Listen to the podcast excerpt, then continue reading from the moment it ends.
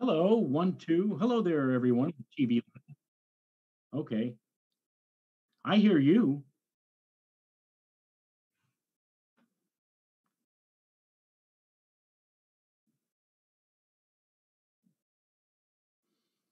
Reaver 501 says just reboot and start over at 11:30.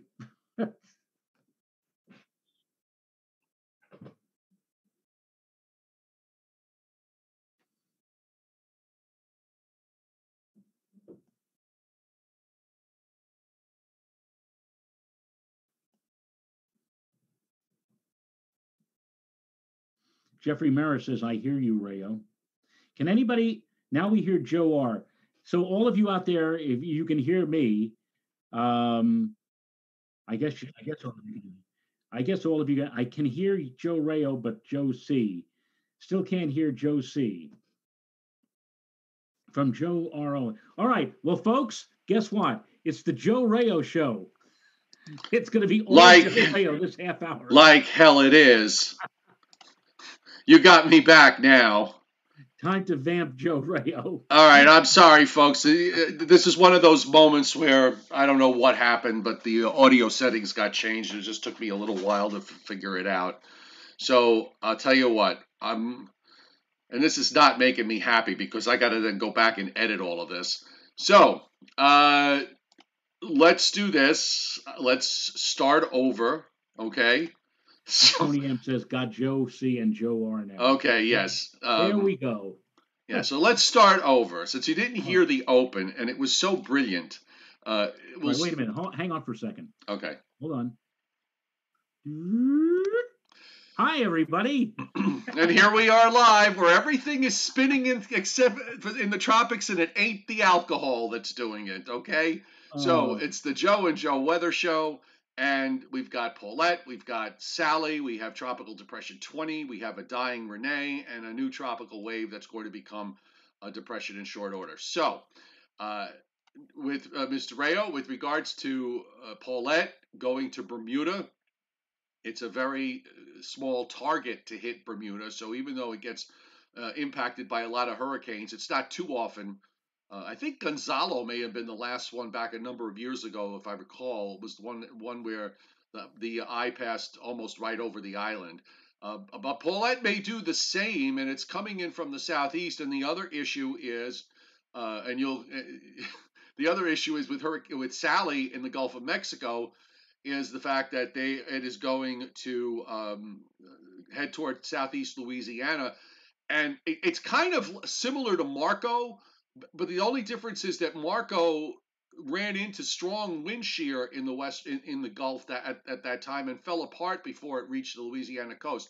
This is not going to happen this time around, and conditions are going to be favorable. There's a chance that this could strengthen fairly rapidly before landfall. right. And in fact, uh, uh, as we were noting before uh, we were so uh, inconveniently interrupted uh, a few moments ago, um, back with Laura, we, we uh, spoke about how that storm could dramatically intensify because the waters just off of the coastal plain of Louisiana are at this time of the year about as warm as they get. And so any kind of tropical cyclone that interacts with those waters and has the uh, favorability of not having to in- uh, interact with any kind of uh, upper level shear certainly could intensify very quickly uh, in a relatively short interval of time. And that may very well happen uh, with Sally. So, from and, and you think about it, Joe, with Laura, they had been looking at Laura for a number of days. Uh, when I say they, I'm talking about along the Gulf Coast, uh, wondering and waiting, and you know.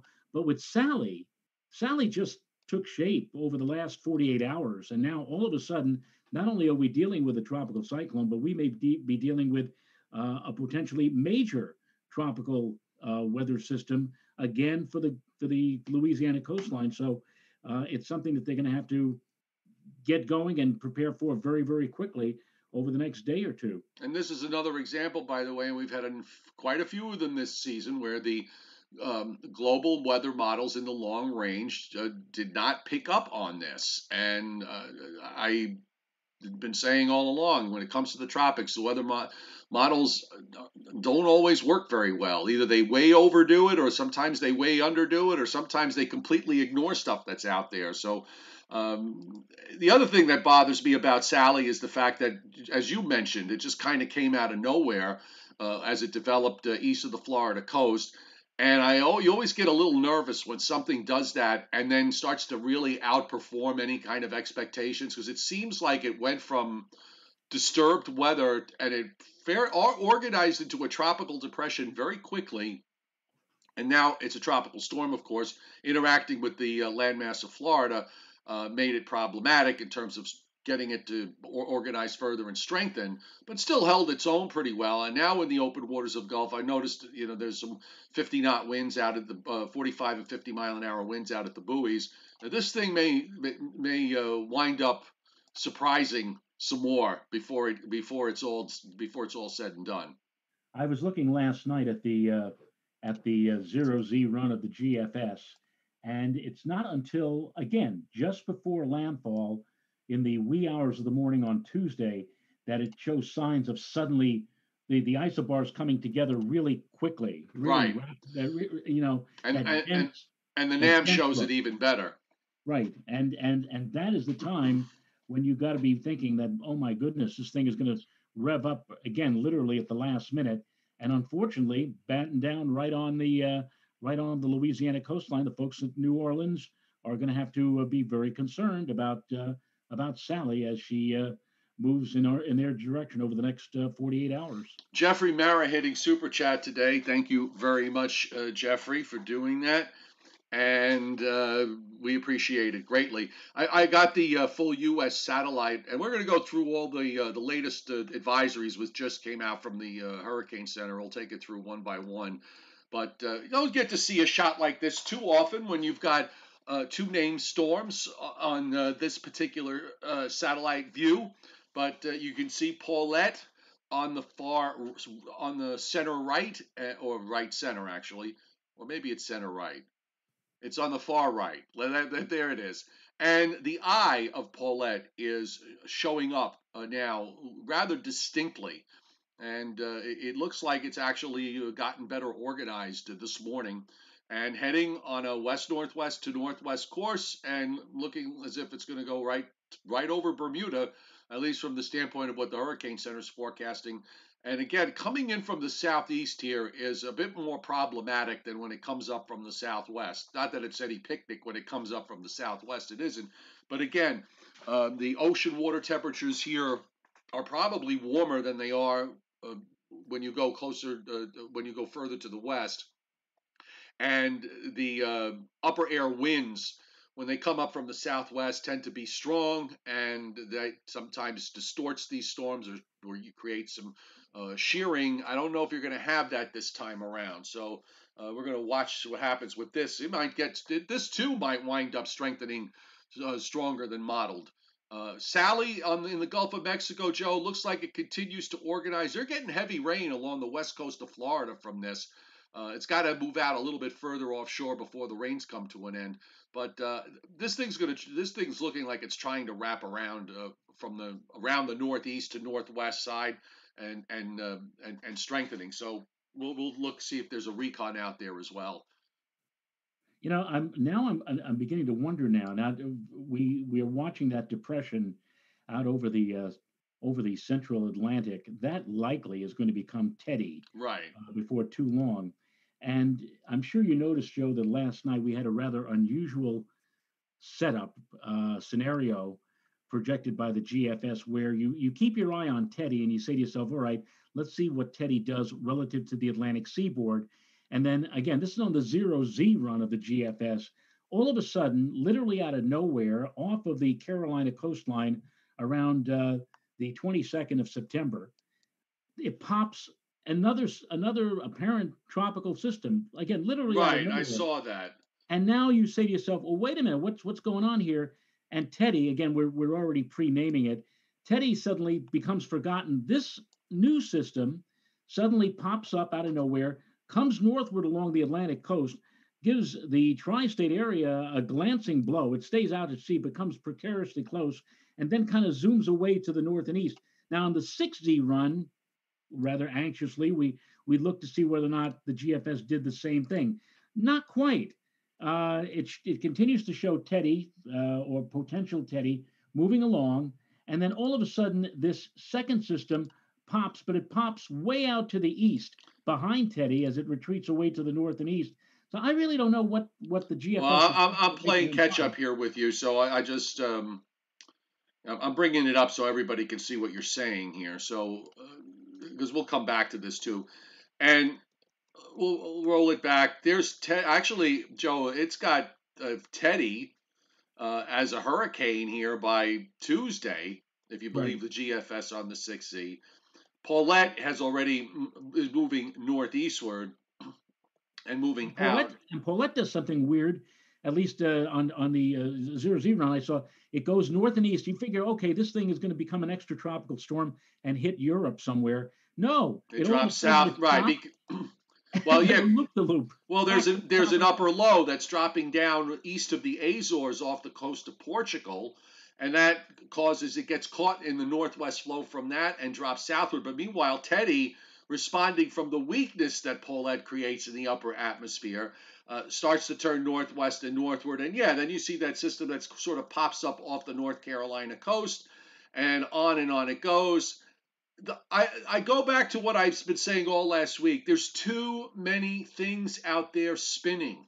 And the, the models are having a horrendous time figuring out how these systems are all interacting with each other, and that's why I think you're seeing, you know, these uh, model switches back and forth uh, from run to run. One run is dynamic. One run has a, you know, the, you're thinking that there's going to be a threat for the East Coast. Another run, the next run says no.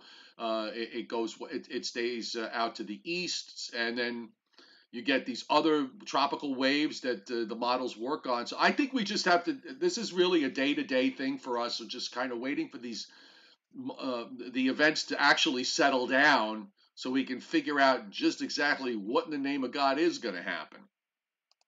Absolutely, absolutely. So, and, uh, uh, yeah, there's just too much. There's too know, much. These are, these are supercomputers, folks, and uh, we often, you know, proclaim, oh, these these things they go through billions of calculations in a blink of an eye or whatever. But when there's just too much out there for them to, it, it, it it's hard for them to concentrate. It hurts. On one particular system, they're trying to concentrate on like four or five different potentials, and again, it's just you know, it's, it's if the computers could talk, say, no, well, what do we what do we concentrate on first? That thing heading for Bermuda, or that thing that's possibly developing out in the Central Atlantic? And what right. about Rene? Will it die out completely? And Sally and that I know it's a lot. It really is. By the way, back on back on the uh, U.S. loop because there's a couple of things I want to point out here that stand out. First off, in the in, for for our area in the Northeast and Mid Atlantic states in the short term, you know, we do have this cold front that is approaching and, and going to be moving through. Uh, and there's a lot of clouds up in western New York and western Pennsylvania, and we're seeing some cloud cover that's starting to generate here uh, for the midday hours. But that front's going to fall apart. There's probably not going to be much to it as it goes by. And then we're going to get into the dry air behind it. But uh, uh, uh going now to the the uh, the fires, Joe. Uh, looking at the the loop, the GOES loop, it's amazing the extent of the smoke that you can pick out. It actually it's going to run down, of course, to California, and it's streaming up through Arizona, New Mexico, Texas, and then running up ahead of that cold front. I know I have it drawn here behind, but because the front is actually a little bit further back than I have it here on the satellite.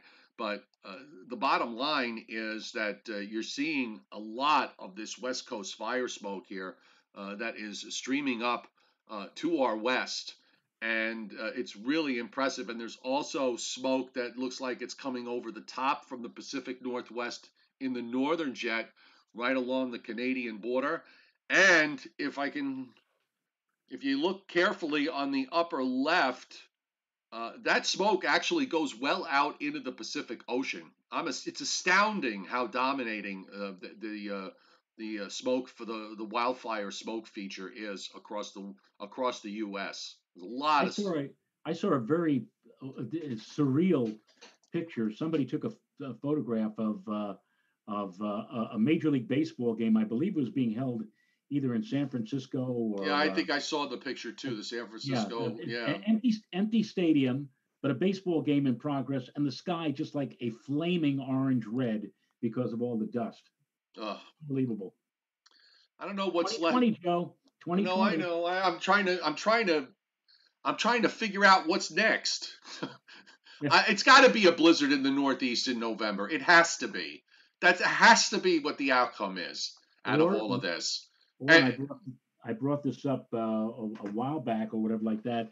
Uh, Dr. Klaus Jacob uh, of the uh, Earth Laboratory in Palisades, Lamont, who uh, I did this report with him about 10 years ago, saying, you know, more than 10 years ago, saying that we're overdue. The tri state area is overdue for a Richter five and a half or six earthquake. And you know as well as I do, Joe, the infrastructure just was not built for a right earthquake. So we so now we're talking earthquakes.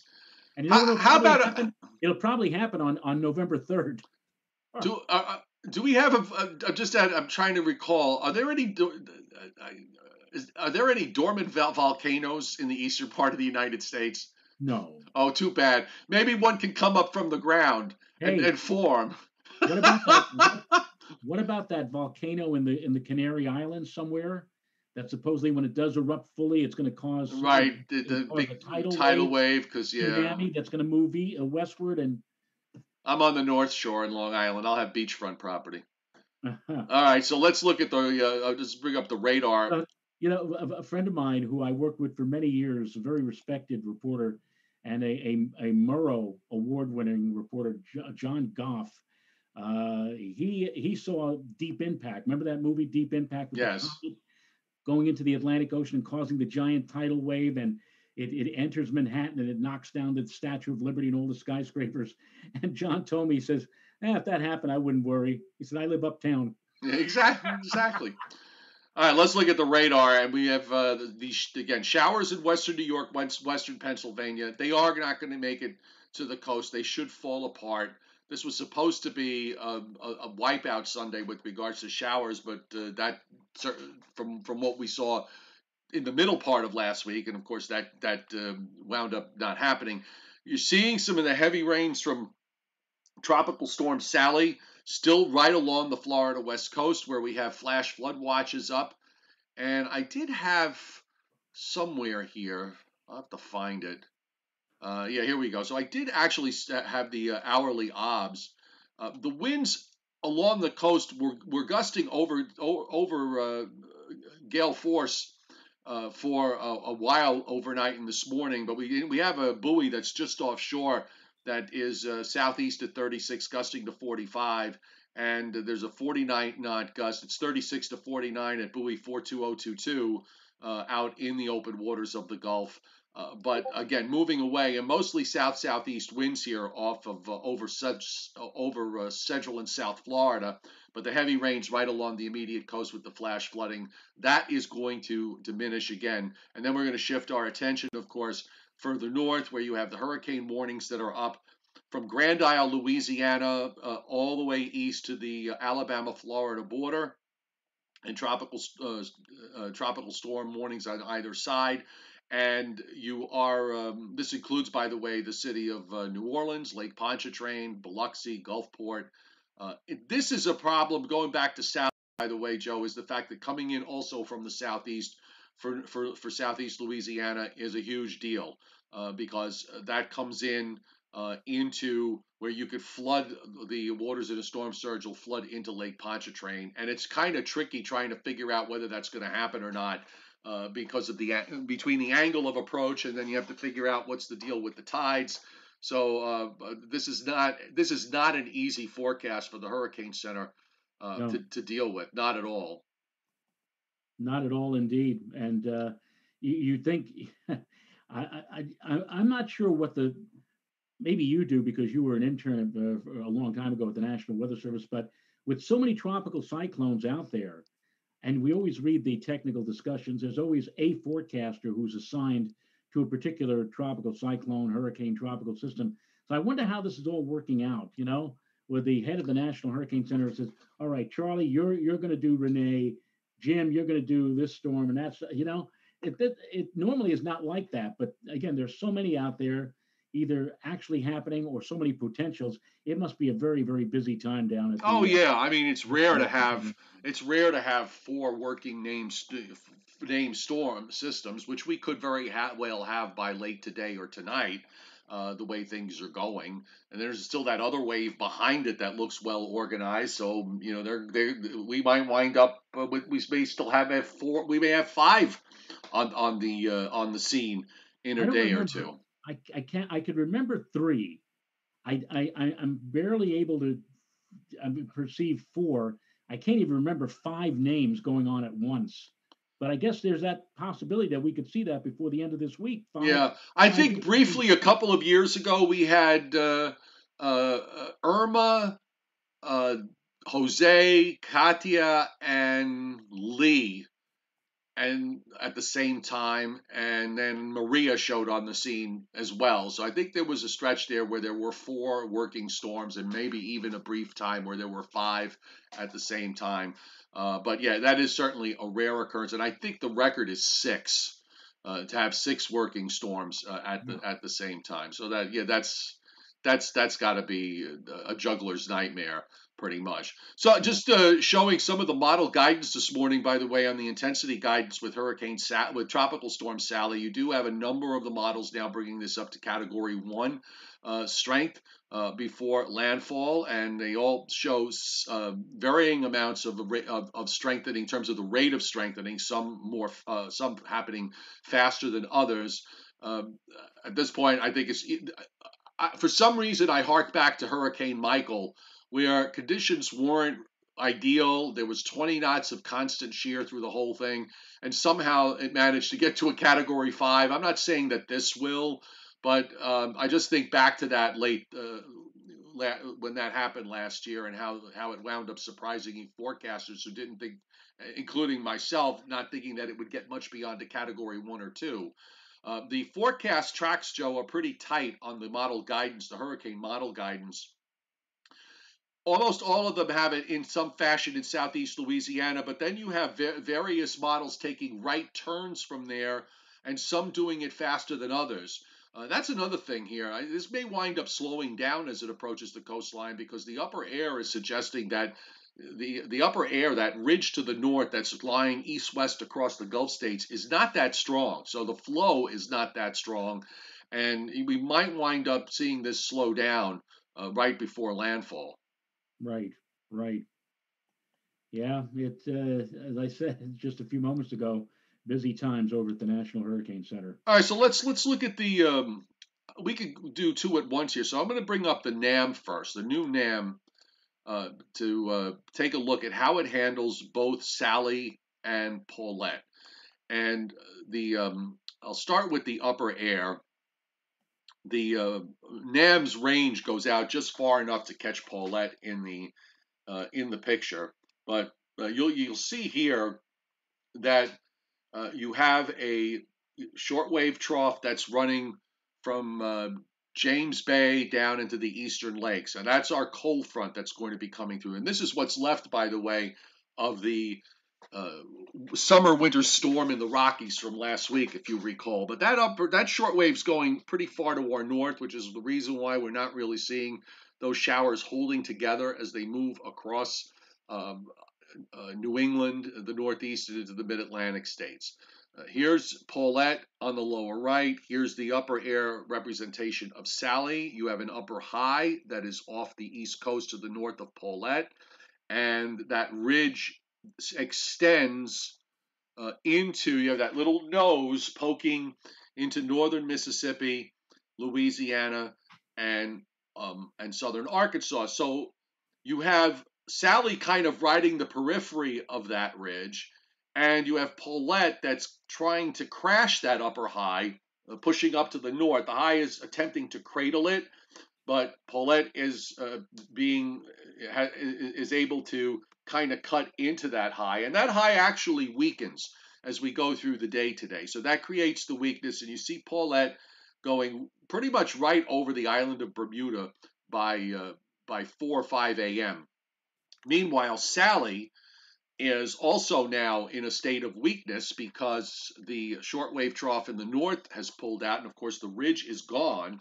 Uh, it's not that it's gone; it's very weak here. You can't. It's it's very hard to find. This is higher pressure aloft to the to the north of it, but you don't have that strong ridge like we just started with when you saw on the map that finger that was poking back into Arkansas and Mississippi. So it, it, lends the argument that you could wind up seeing Sally slow down quite a bit as it heads as it gets closer to the coast of southeast Louisiana, which is what the NAM is hinting at. And then notice that, at least from the standpoint of the upper air, it starts to get really wound up very tight here as it moves into southeast Louisiana. Meanwhile, you see Paulette, of course, now responding to the shortwave, moving off uh, through New England and southeastern Canada turns uh, takes a sharp right turn and moves on out to the northeast. I think Paulette's pretty much going to play according to plan. It's uh, Sally at this point that I think uh, warrants attention. And uh, Joe, when you look at the surface map here, you uh, the other thing is that with respect to um, Sally, that the the NAM model is showing some rather steady strengthening up until about midday to, uh, tomorrow. It gets down to about a 993, and then suddenly after that, uh, right. going into Tuesday morning, this is where it drops down into the low 970s. Right. And we saw with Laura where low nine, uh, low and middle 970s way, on the guidance wound up being down about 940. By the way, the the Weather Channel just uh, called up Jim Cantore and said, "You're going to Louisiana." okay. They probably just, you know, said, Jim, no question about it. Get on, get your plane. We got your plane reservations. It, it is amazing, Joe, and, and we pointed this out just a little while ago, a few moments ago, how dramatically Sally just intensifies in those final hours before landfall, early Tuesday morning, near the uh, Louisiana Mississippi coastline. So, and that's something you, you when you're dealing with tropical systems, you, the reality is when when you catch them they're at their worst or potentially can be at their worst in terms of potential if they're in the intensification mode when they make landfall. That's that's when you can have some really destructive wind gusts occurring. It might be a category one, let's say, might be a category one or a category two technically, but if it's in that strengthening phase before landfall, this is where you wind up seeing uh, some um, odd things happening with regards to very uh, heavy squalls sweeping inland with uh, unusually high wind gusts. And the uh, upper air, by the way, when we look at what's going on in the eastern Gulf of Mexico, uh, Sally is, uh, we're looking at the wind flow in, in, at 200 millibars, or roughly, you know, getting up about 30,000 feet. And what you would look for for a storm to uh, strengthen is the fact that it has a, a an upper high over it. Uh, hurricanes are warm core systems. They are very strong at the bottom of the atmosphere, but very weak at the top. So if there's a high up at the higher levels of the atmosphere, so winds actually diminish with height, uh, as opposed to a cold core storm where it's the other way around. Uh, but but uh, the light winds in the upper atmosphere, the lack of wind shear, is what uh, allows these storms to strengthen uh, along with the very very warm water but at the uh, at, at, this level when you look at the light the light colored lines here okay that those are actually the winds in the upper atmosphere up at 30,000 feet and the the L that you see printed that's the where it says that's where the center of the surface low is that there, that's an upper high. That's a strong anticyclone that is sitting right over it, and it holds it uh, till it gets to landfall. You see the strong upper air winds at that at, at, that are further northwest up uh, into the Gulf states and, and heading up into the middle Mississippi Valley, you have very strong southwesterly winds up at that level of the atmosphere, but that's when it's well inland. So it looks like this has a very good outflow pattern. It's not it's not an ideal outflow pattern for uh, super strengthening, but it's it's it's certainly enough here where we could wind up seeing this outperform. And in the meantime, uh, you can follow Paulette along. Uh, that's the 982 in the uh, over to the right as it heads towards Bermuda, and it too has an upper air anticyclone over it, and it carries it pretty much uh, all the way along. So it, it's holding its own, and there's actually also, by the way, uh, to the west of Paulette, we have a you know a bit a trough right there, and this is going to mean this is why Paulette's going to respond to that trough and make the uh, the sharp right turn. So you're looking at some pretty pretty supportive upper air conditions. And just a, a, quick check, Joe, with respect to the other two systems out in the tropics, Rene's going to disappear because Rene's just kind of lying in between all of this stuff going on, and the other systems are just so much more dominant. But looking at the uh, the longer range uh, with respect to the upper air in the Atlantic, you still have with the next system, which, by the way, the GFS already has again by Tuesday or Wednesday. By Tuesday, it looks like it has either a strong tropical storm or even a minimal hurricane with regards to what's going to be um, be Teddy here. Uh, here's Monday. Yeah, I mean it's already down to a 977 by Tuesday morning, but uh, you're you're looking at fairly uh, ideal uh, conditions for for development for these systems with the light wind shear conditions, a good outflow setting up uh, in the tropical Atlantic. So there's no reason to think that things won't stop spinning anytime soon. Nope. Nope.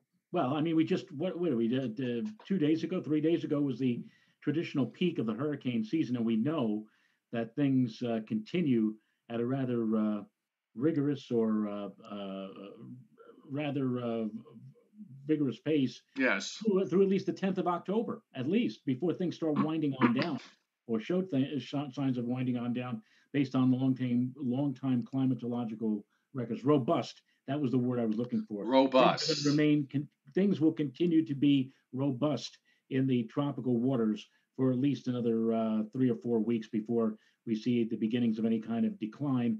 And of course, by that time, certainly we'll be into the Greek alphabet. And half kiddingly, Joe, I said the way things have been going lately, what happens if we use up all the letters in the Greek alphabet? well, well, we got a ways to do. That's not going to happen. that that isn't going to happen. Oh, but oh, it, said. I know it is 2020. Yeah. Uh, we do have a uh, reconnaissance mission right now in progress into Sally, and it's just flying uh, it, it, it's just offshore the Florida coast. The, the plane is flying toward the center, and there's a long stretch of winds here of 45 to 50 knots, running uh, actually even going inland. Gales, uh, at least at flight level, Joe, from uh, inland of the Florida coast, and then running northwestward out into the Gulf of Mexico, and then uh, now the plane is heading southward, so it's probably going to start getting uh, getting to a point where it'll be able to close off a center but uh, at least on the northern part of this, we're seeing 45 to 50 knot winds at flight level. And the lowest pressure that they reported is, and I'm just looking here on the graphic. So you got uh, 40 to 45 knots, some a little some winds above 45 knots, some surface winds being reported up to almost 45 knots where, from where the plane is now and it looks like they they just bottomed a pressure somewhere around a thousand millibars. So we've seen the uh, they, they may not actually be where the where, where the, the center is yet, so we just have to give it a little bit more time. And uh, checking to see if there's anything into Paulette. Uh, probably not. There was one earlier. And we'll see if it loads up trying to load up Mission 3 into Paulette. Uh, there is a plane now on the way uh, to um, to Paulette. The plane at the moment is at 28.3 and 63.2. So it's not quite there yet, but uh, definitely uh, on its way. And uh, we'll have to just check this out. Uh, won't, we won't probably get anything more definitive from this during the show today, but we um, will we'll update this afternoon on the various platforms that uh, I update on. Okay, so um, let's look at the Hurricane Center's forecast for Sally. Forecast to become a hurricane by tomorrow afternoon, 27.3, 84.6. Top winds are 50 miles an hour, moving west northwest at 13. This is, of course, a good time, by the way, Joe, to remind everybody that when it comes to decisions uh, that you might have to make regarding tropical storms and hurricanes. Uh, you should uh, rely on your local officials so you can get information from them, as well as uh, the National Weather Service and the National Hurricane Center. You can find both of those at uh, NOAA.gov for the Weather Service and NHC.NOAA.gov for the National Hurricane Center's website. Uh, but the forecast, you know, Joe, from the Hurricane Center pretty much follows model. Uh, they kind of take consensus here uh, taking sort of a middle of a road approach. Again, what happens when it gets to southeast Louisiana uh, or approaches southeast Louisiana? Are we going to see this rapidly strengthen? I think that's the big question here. Well, I, it could be the big question if uh, if I had uh, money and if there was some place where you can put money down on uh, uh, the strengthening of, of a tropical system. I put I put a few bucks down on this thing really winding up and I would not be surprised, Joe, at all if uh, before making landfall, Sally gets all the way up to a category two. I, I'll say that right here and now, and that would be again in the dawn hours. And why do these things of late? Why do all of these coming in at night? At night, you know, I, I don't understand this. It, it, it, it seems like every time we we are facing a, a significant or a possible severe threat from a tropical system, wherever it may make landfall, it's always at night and usually in the wee hours of the morning, pre-dawn hours. Why? I, I don't know. I don't know either. It's it's it's it. it I, I was I, I I I had thought about that last night. Uh, it looked why this one too is going to make landfall uh, during the early morning hours. You get a stretch of them sometimes that uh, that make landfall at high tide. I, I, can think of instances when we had nor'easters, and it just all of a sudden seemed like every time there was a full moon, there was a nor'easter around. Then you get into stretches where that doesn't happen. So I, I, guess it's just a roll of the dice, really. You just you just reminded me of something, and that is is that the moon is going to be approaching new phase, and in fact, not this month, but next month, the new moon is going to coincide with perigee, its closest point to the Earth, which means this full moon, the full moon before, probably is going to have uh, abnormally higher than normal tides anyway, even without a tropical system. So this is not the thing that you want to see if you're in the path of a tropical storm is an impending new moon, an impending closer than normal new moon, as we're going to see during this upcoming week. When's the new moon? Uh, I believe off the top of my head, I think it's either Wednesday or Thursday of this week. All right, because I I want to I want to fish it. I, I, I have I know we're worried about hurricanes and every and everything, but I'm also worried. Uh, I'm also thinking about taking a day day to go fishing. So the new moon would help me. Uh, here's Paulette's track, fairly straightforward uh, as a hurricane. Moves over Bermuda to overnight, and then makes the sharp right turn. I still think, Joe, that we're probably going to see rough surf around here uh, for uh, developing uh, maybe later tomorrow and, and into Tuesday uh, given the high to the north and also the fact that you've got the hurricane that's out over the coastal waters. So we might have some some rough surf uh, over along the New England coast to down into the Mid Atlantic states. I, I I don't think it'll be anything too crazy, but it will be uh, on the rough side. New moon is Thursday.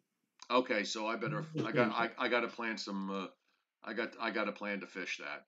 And uh, Rene, by the way, is what's left of it and in a lot of ways, by the way, Rene has probably had uh, the bigger impact on the systems in the Atlantic in terms of their track just by being there, because it create created various weaknesses and strengths in, in the upper pattern across the, the, subtropical Atlantic that impacted the track of these systems. But uh, it is forecast to become a remnant low with the, everything, all the, the systems that are out there surrounding it, just basically overpowered this thing and we saw it come off as a strong tropical wave off the African coast, and it, looked like, uh, at least from this, I, I, I, didn't agree with the Hurricane Center's initial forecast of strengthening it to a hurricane, uh, and that was their their their view of it.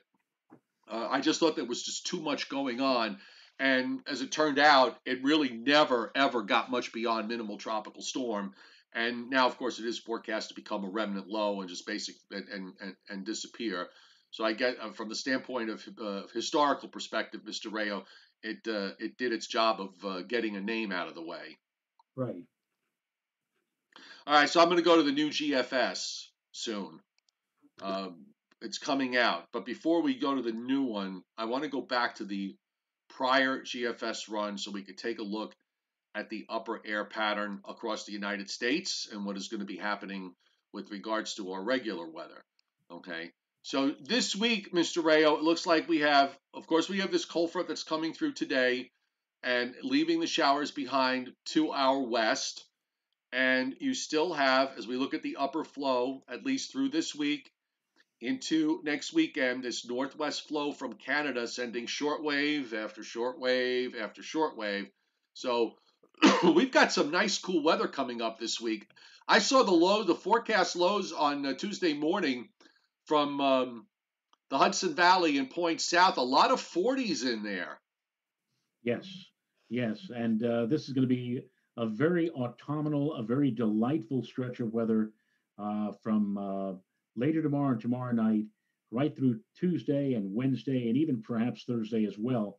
By the way, Joe, the new information on uh, at least Paulette has just come out uh, from the National Hurricane Center, and they are projecting that Paulette is going to be almost directly over Bermuda at uh, 12Z tomorrow morning, packing sustained winds near the center of 105 miles per hour. All right, so they, they, they bring it up to a strong two. I think there's an outside chance. There's an outside chance it, it, could get a little bit stronger than that. Uh, Bermuda's they're a hardy bunch there in Bermuda. Was they've gotten hit with hurricanes. When I remember when they got hit with Gonzalo and the damage was extensive, and then like two weeks later, you looked at uh, you saw a video from Bermuda and it looked everything was fixed. It was as if nothing had happened. I mean, they they do such a good job with regards to uh, um, when they, get impacted with hurricanes, they get to work right afterward and just just fix everything. And they're they're headlining, by the way, uh, Sally, expected to strengthen tonight and Monday. Life-threatening storm surge, hurricane force winds, heavy rain expected along portions of the northern Gulf Coast starting on Monday. And I can see from the discussion that they are projecting by 48 hours. Well, at 48 hours, they've got 78, 75 mile per hour winds. They've got the peak winds at 36 hours. This would be for tomorrow night, Monday night at 90 miles an hour and then they have it inland by 48 hours. Right. But if that be the case, if it's inland at 48 hours or our time, eight o'clock in the morning, Tuesday, seven o'clock in the morning Central Time, and it's already 90 miles per hour before making landfall, you got to expect that, uh, uh think that, that it may even go to 100 or, or more. And, and, think about this, Joe. You talk about a busy hurricane center. They're going to have to contend with landfall or island passage of uh, of Paulette tomorrow morning, and then less than 24 hours later, they have to concentrate on uh, on Sally making landfall along the Gulf Coast of the United States. Wow. Yeah, they're getting paid straight time too. I'm sure there's some overtime in there. Uh, just looking at the other upper pattern uh, over the next couple of weeks, I don't really see too much change. Uh, the, um, the the flow from Canada, it, it's a very progressive flow. Everything moving pretty quickly from west to east. The tropical systems seem to recurve in these short waves. Now, of course, that all depends on timing. Might be there on one run, not in the next. And we've already talked about just the fact that there's so many storms out there makes the models go uh, extra crazy. But uh, Joe, I, I, really don't see too much change here going forward in the longer term. You still have a, a flow from Canada that wants to send down uh, disturb, uh, uh, shortwave troughs and, and, cooler air masses that should be coming into the east uh, uh from time to time with brief warm ups in between. So maybe this time around we're actually experiencing a natural transition into autumn as opposed to these. years where we've seen these extensions of summer right through the month of October and even into the month of November maybe and, and last year we had it we had that stretch into early October before it broke, but looks like maybe this year we're not going to have that that that uh, kind of uh, uh, of uh, warm weather extension of summer. And to go along with what you've just said, the uh, three to four week experimental uh, prog for probability of temperature and, and precipitation has the eastern third of the country, save for the Florida Peninsula, most of the Florida Peninsula, but the eastern third of the country, for the most part, below normal from the 26th of September through the 5th of October. And they also have near or below normal temperatures. So it, it, it, uh, it might uh, near to below normal uh, precipitation. So who knows? As we move into the latter part of this month, we might actually experience what you just said, Joe, a, a rather coolish and a rather dry spell of weather for uh, our part of the country, which is something that we haven't really seen. Right, and, and, and, that's that's a good point with respect to being dry because uh, with a northwest flow from Canada, you really uh, don't have much to work with as far as um, access to moisture is concerned.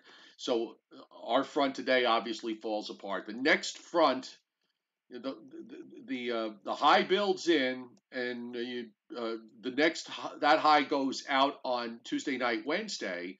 The next front approaches late on Thursday. Now, the only thing for Thursday was weather front. Is uh, the question would be whether some of the remnant uh, rain from uh, Sally, which the GFS and a couple of the other models, because try to squeeze up to the north and east. Even if this happens, to me, it doesn't look like anything impactful. And in fact, if you look literally at the GFS for New England down to Northern Virginia, that little stripe of showers is just a, a, a, weak line of showers with the cold front, and there are some patches of rain that move through the southeast and the uh, Georgia, South Carolina, Tennessee, North Carolina, uh, and then move out. So I don't think this is going to have any real impact. So other than maybe the chance of a shower late on Thursday, another high builds in after that, and we get back into this sort of northeast onshore flow moisture in the Carolinas out to the northeast where the frontal boundary is, but for the northern mid Atlantic to southern New England, it's still really going to be about northwest flow and cold fronts aloft. And we don't see, there's nothing major here, nothing uh, through the 16 days. Uh, but mm-hmm. there are tropical systems running around, and that's the that's the that's the one uh, variable that we're we, we have to fig- we have to uh, wait to figure out and Teddy, uh, or likely will, will become Teddy in the next 24 hours. The latest information on that has it as a 110 mile per hour uh, hurricane, a major hurricane by Friday morning of next week of this upcoming. All week. right, so um, we may still hit the majors numbers. Let's um, just just let me give a big thanks to Scott Briller, who's not feeling well. By the way, the chairman spent way too much time having a good time uh, in uh, in South Jersey. So he uh, is not feeling well. So we wish him the best and for hitting super chat today, and also Jeffrey Mara hitting super chat earlier. And once again, let me just apologize for what went on in the beginning. I must have had a Windows update done while I was sleeping, and whenever, every time, anytime that happens, my uh, it resets all my my settings, my audio settings. Uh, and I should have checked beforehand, but when when it works fine every day, I forget to check, and well, there you go. And doesn't so, when when it does a Windows update, Joe, doesn't it just reset and you have to when you turn on your look at your computer screen, you have to start or, or reboot from the beginning? Uh, no, mine on Windows 10, mine is uh, it, it's set to kind of do. I have mine set to do updates when I'm asleep at night. Uh-huh. So when I come back, the computer is back on and everything is the way it was, the way I left it before I went to bed. Right. And it really doesn't change. The only thing it, but what it does do is, for some, for whatever reason, it goes in and changes your audio settings. It might go in and change your video settings.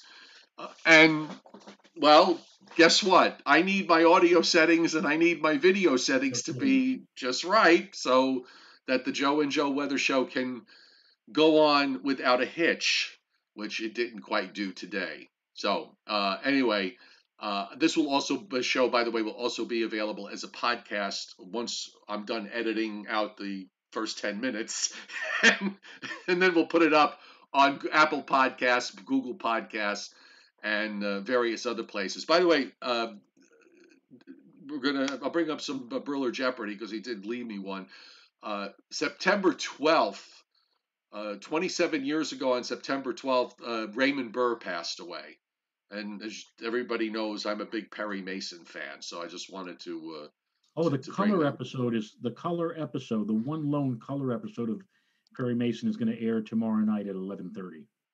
That's the one with Vi- Victor Buono, who is, seems to be a perennial guest on the Perry Mason show. Yes. be, he, he will be part of that tomorrow night. Okay. Yeah, I'm not a and, I, I'm not a big fan of the color episode. I, I just think it it changes the whole dynamic of the show seeing it in color. Right. It didn't work for me. It really didn't. All right, so you ready for Briller Jeopardy? Yes. What is the state closest to Africa? The state closest to Africa, Yes. I'd have to say North Carolina. Well, wait a minute. Hold on. It either, it's either North Carolina or Maine. I'm trying to remember now the latitude, the longitude of Cape Hatteras versus the longitude of Eastport. I'm going to say Maine. Maine is correct. The angle of the dangle here is very important. So, okay. What color of rose signifies love at first sight? What color of rose? What color rose? The flower, Oh. of rose flower. What color rose signifies love at first sight? I would guess love at first sight would mean something virginal. So I'll say a white rose. No, lavender. Okay. Lavender? Now, what color? And that was the official color of our alma mater, Joe. At yes. City College was lavender. Yes. So- Now, what color rose uh, would signify uh, the first fight is a uh, is a different story. You could say red for blood, uh, Uh-huh. but but or any other darker color. Does uh, white rose stand for anything except tea? Yeah. By the way, just speaking of roses, uh, when I was out in Ohio back a couple of months ago visiting my daughter near Ohio State, there's a park there in Columbus, Ohio. I forgot the name of this park, Joe, but they all the, the what they're known for is their rose garden, which is huge. Okay. And they Okay. have virtually every single variety of rose I think that exists planted in this sort of big gigantic garden. It's quite a sight. I'll, I, I got some pictures. I took a bunch of pictures of it, and I caught it past the peak, and it still was just magnificent. So if you're ever in Columbus, Ohio, you got to go visit this park that's got the rose garden. And the last question is, what age did, uh, uh, how old was Elvis Presley when he either left this earth or went up to a uh, an, an attic apartment in Ypsilanti, Michigan, where he's been ever since? I think he's I think he was 43, 42. 42. 42. Okay. I make Yeah. reference to the fact that there are people who think that Elvis did not die, but just kind of went into seclusion. But Well, and, whoever- and I always made the and I always made the joke that yeah he took an apart uh, a studio apartment in an attic in, in Ypsilanti, Michigan, and that's where that's where he is. Whoever played Elvis in the movie Forrest Gump, I mean that was a you talk about a doppelganger. That was a dead on, ver- at least Elvis in the 1950s. If you remember that particular scene in Forrest Gump. Yes. Oh, Uh, very much so. Yeah, very, uh, very much. Brandon, uh, Brandon Doherty hit super chat. Uh, thank you very much, Brandon. Joe and I appreciate it. Rosendo Benitez asks, "What do we think of the, La- the apparently there was a La Nina advisory uh, that was issued Yeah. over the last couple of days. I didn't see. I didn't read it, Joe. Did you read it? No, I didn't read it, but I mean, it's they. We've been on a La Nina watch for it seems like forever. So you figure that they were going to eventually pull the trigger and and and proclaim uh, an advisory, a La Nina advisory, and and they've done that. And uh, I guess we'll see where that will where that will all go. Um, Yeah, I, look, the hurricane season from the onset has reflected the fact that we have we're in some kind of La Nina because whenever we have La Ninas, the uh, Atlantic Basin uh, is very is very active, and I think the fact probably that we have it the, the La Nina strengthening, coincide timing out and coinciding with the progression of hurricane season from you know from when the first storms uh, first name storms popped up in May. I think I think those the timing of the two of them is the reason why we're having we're that we're almost to the Greek alphabet and we're not even out of the month of September. right, right. By the way, uh, I didn't mention this, but of course the formations of Paulette, Rene, and Sally all were the earliest. You know that that record where every storm this year is the earliest we've ever seen the uh, the A storm, the B storm, whatever wherever it started. that just continues. So if we wind up with Teddy, it'll be the earliest T storm. And if we put uh, Vicky and Wilfred on the map uh, in the next uh, week or two, because I think Wilma was an October storm, the only time I remember us getting to a W. So um, that that's going to be we're going to be on the Greek alphabet before the before the month of September is out. The way we're going. Absolutely. You want your Briller uh, Briller uh, Jeopardy questions here? Yes, or? by all means. Okay, here's here's the first one. Has nothing to do with the weather. Where it where was the very first White Castle restaurant located? where was the first White Castle located? I don't know. I, I don't know. Was um, I don't know the origins of White Castle, whether it was a New York company or uh, from some other part of the country. Uh, I'm, you know, I'm just I'm going to say Boston. I don't know why, but I'm going to say Boston. You're as far away, well, not as far away, but you're very far away. Wichita, Kansas. Okay, yeah. See, I, I, I, I was never. I think I've had White Castles twice in my life. Well, I, I could remember there was a there was a, a, restaurant called White Tower. Do you remember White Tower restaurants? No. They were around for maybe about a blink of an eye. No. They even had a theme song. I used to hear their commercials, I think on CBS News Radio 88. God knows how many years ago. But uh, anyway, that's that's number one. Uh, question number two is what veg? You might know this, Joe, being the chef that you are. What vegetable is used to thicken gumbo? Or, yeah. Oh my God! You know, I forgot. Oh Jesus! What vegetable is used to thicken gumbo? I'm drawing a blank. I, I, I'm, I'm drawing a blank. I was going to think of some, maybe some kind of squash, like a butternut squash or something, but I don't think that's the right answer. So it's okra. Oh, okra. Oh, sure. Okay. I love fried okra. Used to uh, used to eat it all the time when I was down south. And I, I used to watch her all the time in the afternoon. Okra, Okra Winfrey. I'll go away. Next. Question three: What color are Mickey Mouse's shorts? Oh, I have no. Do I'm not looking at his. I'm not. I'm not looking at his shorts for God's sake. I have no idea. Do you realize, do you realize that Mickey Mickey Mouse wears shorts? Donald Duck does not wear shorts. He just wears a little top. You know, I don't understand. I, I don't look for these things. So I, I I don't know. Brown, red, red. Okay. And the final and the final one. Not doing well today. No. What what year did the Titanic sink? Well, that was um, that was 1912. Right. And incidentally, in, in my zip code, I you know how you have the last you have your zip code, a hyphen, and then four more numbers. It's your zip code plus right. four. My I mine, and I always remember this. I just tell people, I said, just remember the year the Titanic sunk. My four numbers were indeed 1912. Oh, very good. Well, it was always the old joke when I worked for NBC years ago, when NBC was in the uh, uh, many years ago, when NBC was basically in the toilet of the three networks. Uh, the running joke there was what was the, what's the difference between NBC and the Titanic? Right. The Titanic and, had entertainment. And entertainment. okay. So, um, as we, Joe and I, rearrange the deck chairs here on the Joe and Joe Weather Show, again, a reminder that uh, this show is available as a podcast on Google Podcasts, Apple Podcasts, Spotify, or wherever you call podcasts your home. So just uh, search for Joe and Joe Weather Show using the word and and not the appersand Okay. Right.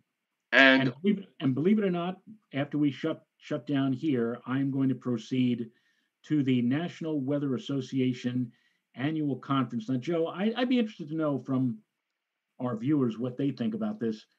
Every three years, I attend a conference, chiefly because that's the way I would get my uh, TV seal recertified. Right. And, I, and I've I've gone to various different locales over the years to uh, to St. Louis, to Louisville, to um, Salt Lake City. This year, of course, no conference physically, but virtually. You do, it, you do yeah.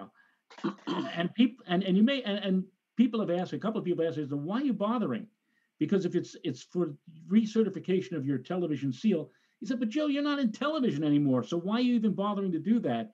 But I do it partially out of out of force of habit, I guess, and partially because you know I hold on. Yeah, I figure well if I still have a, a valid seal, this will be the last time. I think for right. Uh, I I did the same thing. I mean, I I I uh, I have my AMS seal and I I renewed it, my broadcast seal, even though um, I'm not on TV anymore either. Uh, also, also out of force of habit. Although I think we could, I think we can use those seals here. By the way, we can. I think we could display them on our YouTube show.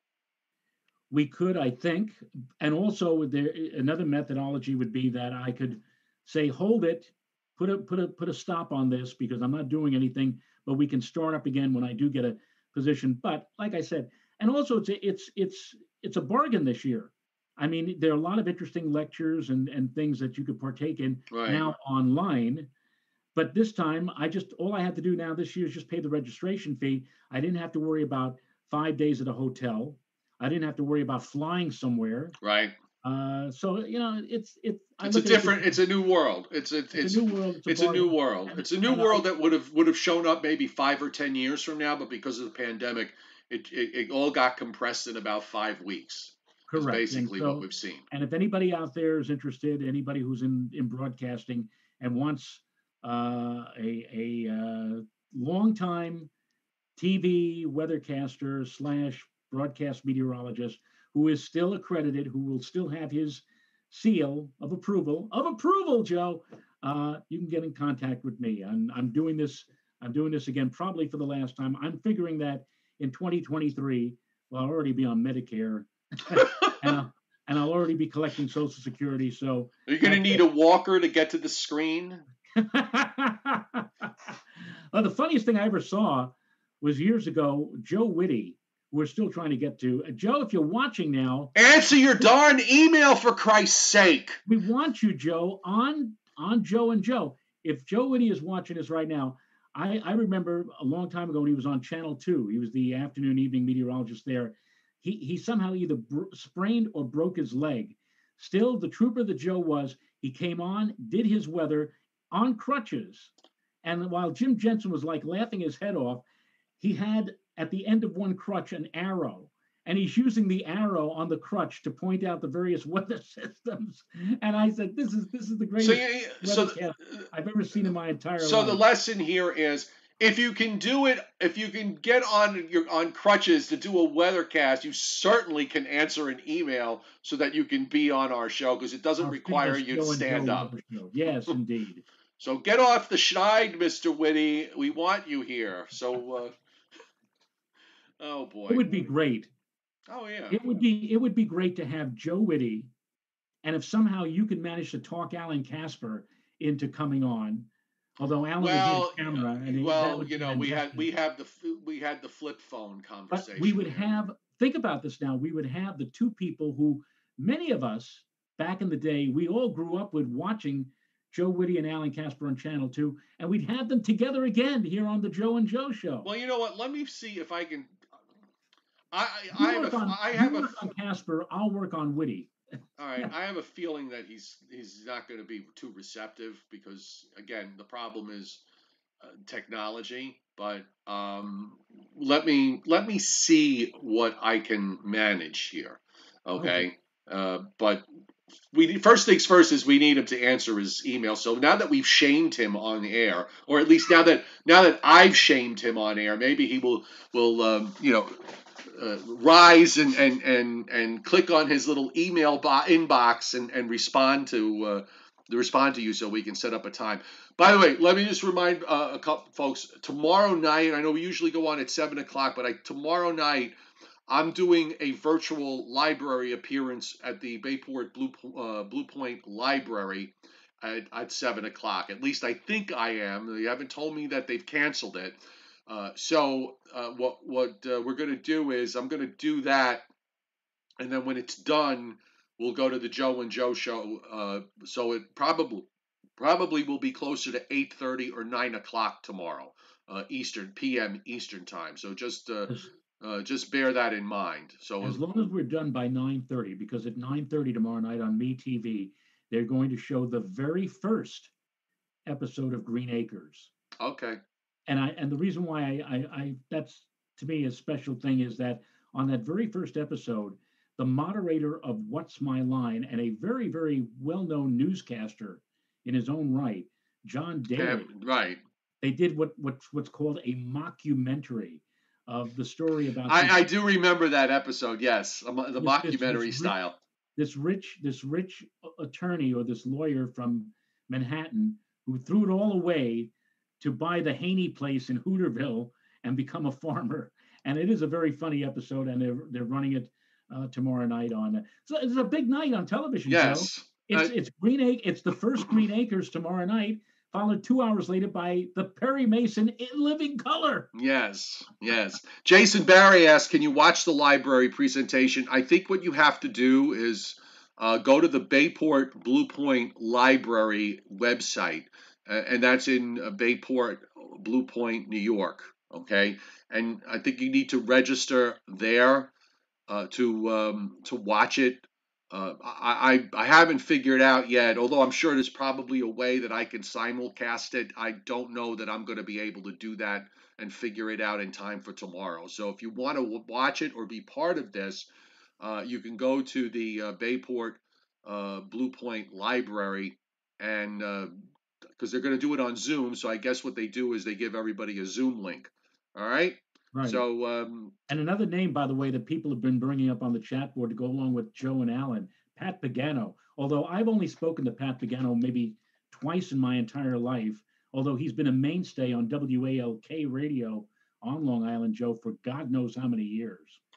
Well, we could work on these people. And by the way, it's not just emails that um, that they don't respond to. I mean, I've I've direct messaged many folks who I either never hear back from, or when I do hear back from them, it's weeks later. And I understand people seem to think that that it's easy to get to set up guests, and it really isn't. Uh, because everyone has got lives to live. I'm not being critical of the fact that they're not answering, or maybe I am. I don't know. Uh, but but the bottom line is, it, it's not easy to get guests because everybody's got things to do, and you know you have to sort of mesh it into your schedule, and it's and it's it's you know it's tough, and I get that. The late great Ralph Kiner, when he had Kiner's Corner, they actually used to, uh, in the early days of Kiner's Corner, they would offer the uh, the ball player to appear on his show after the game fifty dollars, and then then they went then they they decided. Well, we ain't doing that. We're not giving fifty dollars. Okay, this is I can say you can give. No, we're not doing that. No. And then they then they offered something different than money. They offered like one time uh, Ralph said we gave them steak knives, a steak knife set, and then one of the ball players actually came back to Ralph and said the steak knife that you gave me broke. We're going to get a replacement. and like Ralph said, you're on your own with that one. I don't I don't supply bro- uh, replacements for broken steak knives. Yeah, that's probably back. At, those were the days where they used to ro- drive their own cars to the to, to the stadium. Right. Um, You know, they didn't have services picking them up and taking them there. All right, listen, let's wrap it up so I, uh, we can uh, enjoy the rest of this decent day. Thanks everybody for being here again tomorrow night. Probably figure 8:30 or 9 o'clock Eastern time for the Joe and Joe Weather Show, and it will only last as long as uh, 9:30 because uh, somebody has to watch the first episode of Green Acres. Okay.